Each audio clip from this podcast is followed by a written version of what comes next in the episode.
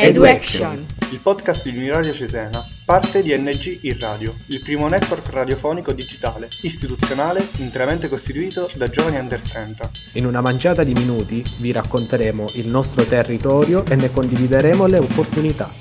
Ascolteremo e impareremo da persone, giovani e meno giovani, che sono per noi e per tutti Piccoli, grandi, modelli positivi. Questo è EduAction. Oggi parliamo con Simone Mostratisi. Sono il giovane delegato italiano alle Nazioni Unite. Allora, sicuramente ricoprire un incarico come il tuo non è una cosa abituale. Qual è la percezione del tuo ruolo in ambito istituzionale? E qual è invece la percezione dei cittadini quando parli del ruolo che ricopri e delle varie attività istituzionali? Grazie in anteprima innanzitutto per la domanda, eh, perché è una domanda sicuramente molto interessante. Eh, io poi ho fatto la mia tesi sulla, di triennale sulla percezione quindi sicuramente è, è un tema che sta molto a cuore. Inizierei in realtà dalla seconda parte, quando mi chiedi dei cittadini, delle persone diciamo esterne alle istituzioni. Quando io e la mia collega Giulia Parenti abbiamo l'occasione di raccontare quello che facciamo, quello che siamo all'interno delle scuole, nei licei e nelle università, quello che vediamo diciamo all'inizio delle nostre presentazioni è sicuramente un po' di timore, cioè vedo negli occhi delle persone che eh, ci ascoltano e sentono quello che facciamo, quindi negoziati per l'Italia, a New York, eh, a Bruxelles e eh, li vedo un po' sbigottiti, no? Perché ahimè non siamo ancora abituati al fatto che i giovani, cioè persone comunque come me, Giulia, dai 22 ai 25 anni, abbiano Uh, così tanta voce in capitolo all'interno delle istituzioni, quindi spesso all'inizio si vedono un po' spaesati. Uh, poi sicuramente c'è l'ammirazione per quello che facciamo e l'interesse, no? che è poi quello che a noi interessa di più, cioè suscitare quella curiositas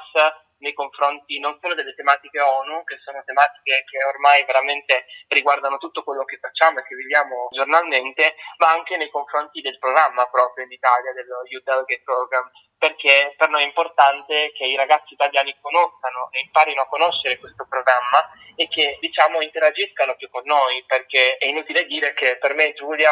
è un po' un conflitto interiore presentare così tanti giovani e non avere contatto diretto no, con loro e quindi ehm, diciamo questo è un po' lo scenario che ci si prospetta quando parliamo con delle persone come possono essere gli studenti, nonostante magari siano studenti che eh, conoscono molto bene il sistema ONU, ma non sanno bene eh, come si posizionano i giovani all'interno del sistema ONU e che l'Italia fornisce questa opportunità eh, ai giovani italiani. E poi c'è l'altro diciamo ago della bilancia ossia l'ambito istituzionale. Non nascondo il fatto che quando noi, quando io e Giulia siamo partiti per, la, per New York, siamo passati e siamo passati dal Ministero degli Affari Esteri a Roma Uh, io ero un po' timoroso rispetto a quello che potrebbe essere, cioè non sapevo cosa aspettarmi dai diplomatici e non sapevo, o dei ministri plenipotenziari, quindi figure con cui noi ci interfacciavamo e ci interfacciamo giornalmente, non sapevo come loro ci avrebbero preso, cioè sapevo se ci avrebbero trattato come ragazzini, non sapevo se ci avrebbero chiesto opinioni, pareri e quindi in questo ero, ero un, po', un, po', preoccupato. Invece, eh, e penso di poter parlare anche a nome di Giulia, siamo stati davvero contenti di vedere che la percezione che loro hanno di noi è assolutamente paritaria, cioè noi per loro siamo dei colleghi, quindi siamo non diplomatici di ruolo, perché effettivamente io e Giulia ancora non, lo, non, siamo di ruolo, ma siamo parte integrante del team. Quindi spesso e volentieri ci vengono richieste opinioni anche su risoluzioni che magari non sono quelle che io e lei negoziamo in sala o che hanno magari delle implicazioni dirette sui giovani, no? Eh, ma che hanno delle implicazioni indirette sempre sul mondo dei giovani. Ci chiedono davvero, davvero spesso e volentieri mh, quali sono i nostri pareri, di integrare magari i nostri pareri anche a statement che vengono fatti in Assemblea Generale oppure in, uh, in sede di Unione Europea una testimonianza del fatto che la loro percezione nei nostri confronti sia quella di avere dei colleghi o comunque persone di cui potersi fidare, non individui passivi che stanno lì eh, a sentire che si parla di relazioni internazionali e il fatto che l'Italia lascia ai giovani delegati la possibilità di parlare a titolo nazionale questo cosa vuol dire? Che quando io e Giulia facciamo un intervento come quello in Consiglio di sicurezza la scorsa settimana,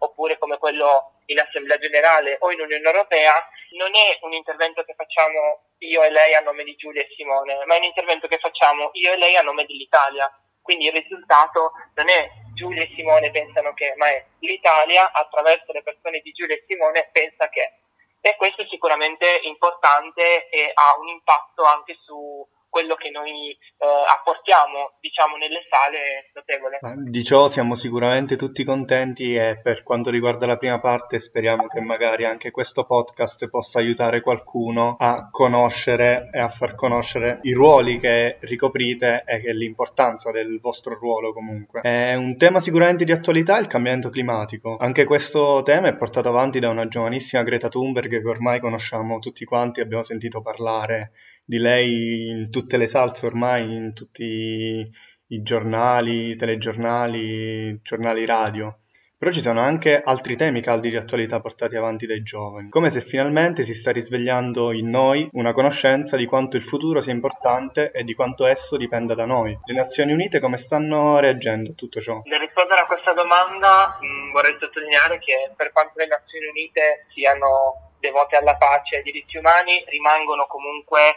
un'enorme macchina che quando si muove ha, ha, le sue tempistiche. Non ultimo anche il fatto del, cioè in, in, in, relazione al fatto che ci sono persone che all'interno lavorano che sono di background culturali diversi. Quindi ogni volta che si riflette su dei cambiamenti che possono avvenire all'interno delle Nazioni Unite, secondo me è necessario fare questa premessa. Devo dire che negli ultimi anni c'è stato un enorme cambio da parte dell'ONU nei confronti dei giovani, facilitato da un segretario generale mm, come Antonio Guterres che sicuramente si è impegnato tantissimo eh, a dare voce ai giovani e diciamo non so se avete visto, spero di sì, l'anno scorso ha incontrato Greta Thunberg, non era mai successo che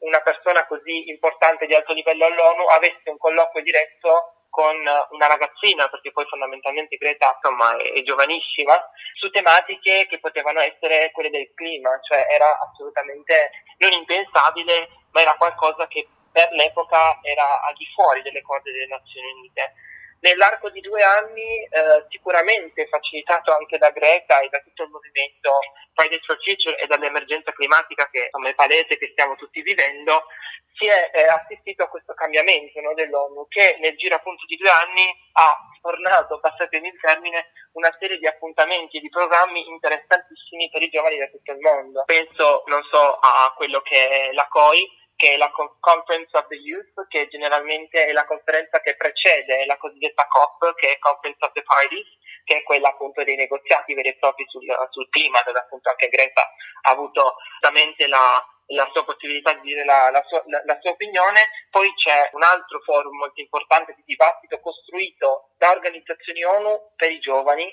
da tutto il mondo, che è l'ECOSOC Youth Forum, che eh, generalmente si fa verso marzo ed è anche questo organizzato dall'ECOSOC quindi si, eh, ehm, e si parla più di tematiche legate allo sviluppo sociale. L'UNESCO ha un altro, un'altra piattaforma molto simile. La scorsa settimana invece c'è stata la Youth Plenary che è un altro uh, appuntamento che generalmente si tiene nei, nelle prime settimane di settembre, che insomma uh, ha, avuto, ha, dato possibilità ai giovani di tutto il mondo di potersi connettere. E io sono molto molto contento di questo cambiamento, anche da parte del Consiglio di sicurezza che sembra un'istituzione diciamo un po' lontana dai giovani, che si è concentrata tantissimo su di noi e sul ruolo che i giovani possono avere nelle Nazioni Unite. Quindi sicuramente le Nazioni Unite si sono rese conto che noi sì siamo il futuro, ma siamo anche il presente e necessitiamo di eh, una, diciamo, un posto al tavolo del decision making. Noi ci auguriamo sicuramente di poter prendere parte a questi tavoli e di avere un'idea che conta. Sicuramente tu e Giulia